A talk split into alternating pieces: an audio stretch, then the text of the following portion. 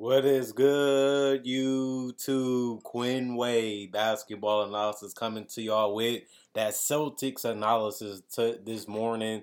We're gonna talk about the Boston Celtics winning 122 to 118 in overtime. They outscored the Lakers 37 to 24 in the first quarter, 28 to 26 in the second quarter. Then they got outscored 32 to 23 in the third quarter. That's when the Lakers started making a run. They started playing defense. They started getting steals. They started scrapping and fighting for the ball. And then you see them carry that in and that momentum into the fourth quarter, 28 to 22 in the fourth for the Lakers. But in overtime, they ran out. They got a little tired. They didn't have the same fight. They didn't have the same push. They didn't have it behind them and they ended up getting outscored 12 to 8, which finished them a four point deficit, which means they lose the game. This game was a little boring in the first couple quarters just because the Celtics got up so big and it seemed like they was toying with them a little bit. And then I guess some chatter was going on and the Lakers got up and then they started playing real basketball again. And then it became a real game where you didn't know who was going to win the the Lakers easily could have won this game, but they ended up blowing it in the last two minutes. And the Celtics should have ran away with this game, but they got caught up in playing trick or treat type of basketball where they took harder shots and more difficult shots than they had to, and they overthought the game plan, and they got caught up in a lot of mixed signals and ended up almost throwing away this game, and that could have put us on a three-game losing streak. The Lakers go down to 11 and 16. They six and seven at home. The Celtics improved to 22 and seven. They're 11 and five away from Boston um, TD Garden. I think that it's important to win this game because the Bucks did win. You want to keep them a game behind, so that way you can build that record up, so you can have a cushion to finish as the best team in the NBA. The only team that's really competing for it is the Bucks. And since the Pelicans lost today too, the Celtics needed to win this game so they can keep that game lead over the Bucks and a, a couple games over the other teams in the NBA.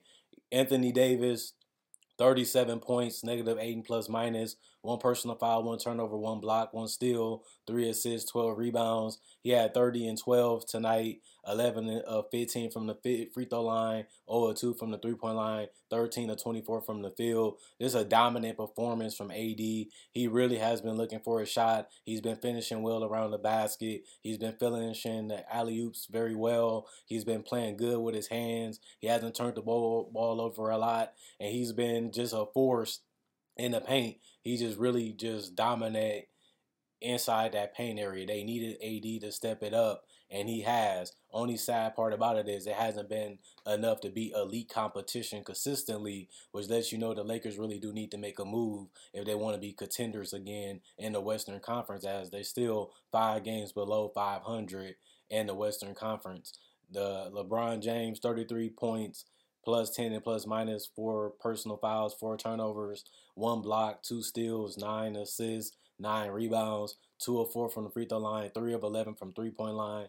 14 or 25 from the field. Didn't shoot the three ball particularly well, but he made key ones throughout the game. He also shot the ball decent from finishing around the basket. He got some transition looks from steals and blocks that he had, and also teammates. He's still fast. He's still quick. He's still strong enough to get to the paint. He just got to continue to finish at a high level like he's accustomed to doing in the past. Patrick Beverley, six points, negative 10 and plus minus, one personal foul, two turnovers, one block, two rebounds, two or three from the three point line, two or five from the field.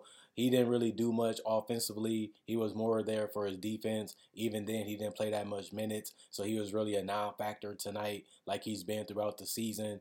Dennis Schroeder, two points, negative 15 and plus minus, two personal fouls, one assist, one rebound, two or two from the free throw line, or one from the three point line, or two from the field. He didn't really do much tonight either. They need more out of their guard play, and these guys didn't show up.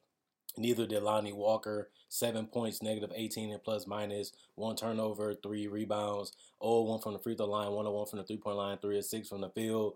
He didn't score in the paint enough. He didn't get out in transition. He only knocked down one three. It was really that LeBron and AD and Russell Westbrook show. And that was really it for everybody that showed up tonight. And that was one of the biggest reasons why they couldn't win and why they got off to such a slow start. Brown Jr., two points, plus 12 and plus minus, two personal fouls, one turnover, one steal, three rebounds, 0 2 from the three point line, 1 3 from the field. Thomas Bryant, four points, plus four and plus minus, one rebound, two or two from the free throw line, one on one from the field. Russell Westbrook, 20 points, negative 10 and plus minus, four personal fouls, two turnovers. He did have four big blocks that kept him in the game, five assists, he was facilitating, finding guys and cuts, and then transition. 14 rebounds. He helped AD. Thomas Bryant didn't do it tonight. Neither did Beverley. Neither did LeBron. I mean, just LeBron, AD, and Russ that rebounded tonight. Good thing that they have a point guard that can rebound the way that he did. And he also had one that was offensive. Five or six from the free throw line. He made his free throws tonight. One or six from the three point line. Seven to 19 from the field. Austin Reaves, four points plus eight and plus minus. Three personal fouls. Two blocks. Two steals. Five five assists, four rebounds, all two from the three point line, two or six from the field. And Kendrick Nunn, three points, negative two and plus minus, one or one from the three point line, one or two from the field.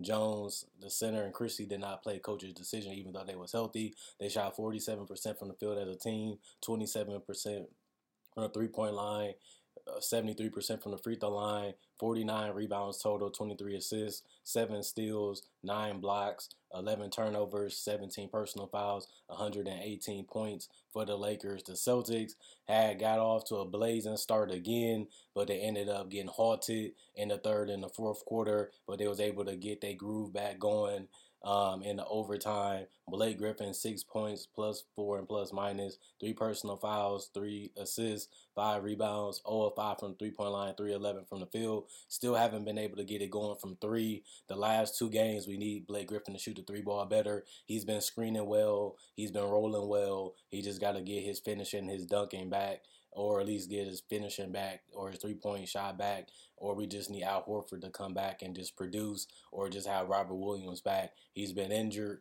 He's we've been needing him in that paint, protecting the rim and finishing with athletic dunks and finishes. He's a little wild, but the only way he's going to grow is if he's on the court, and we need him to grow with this team now before Christmas happens since he's cleared to play.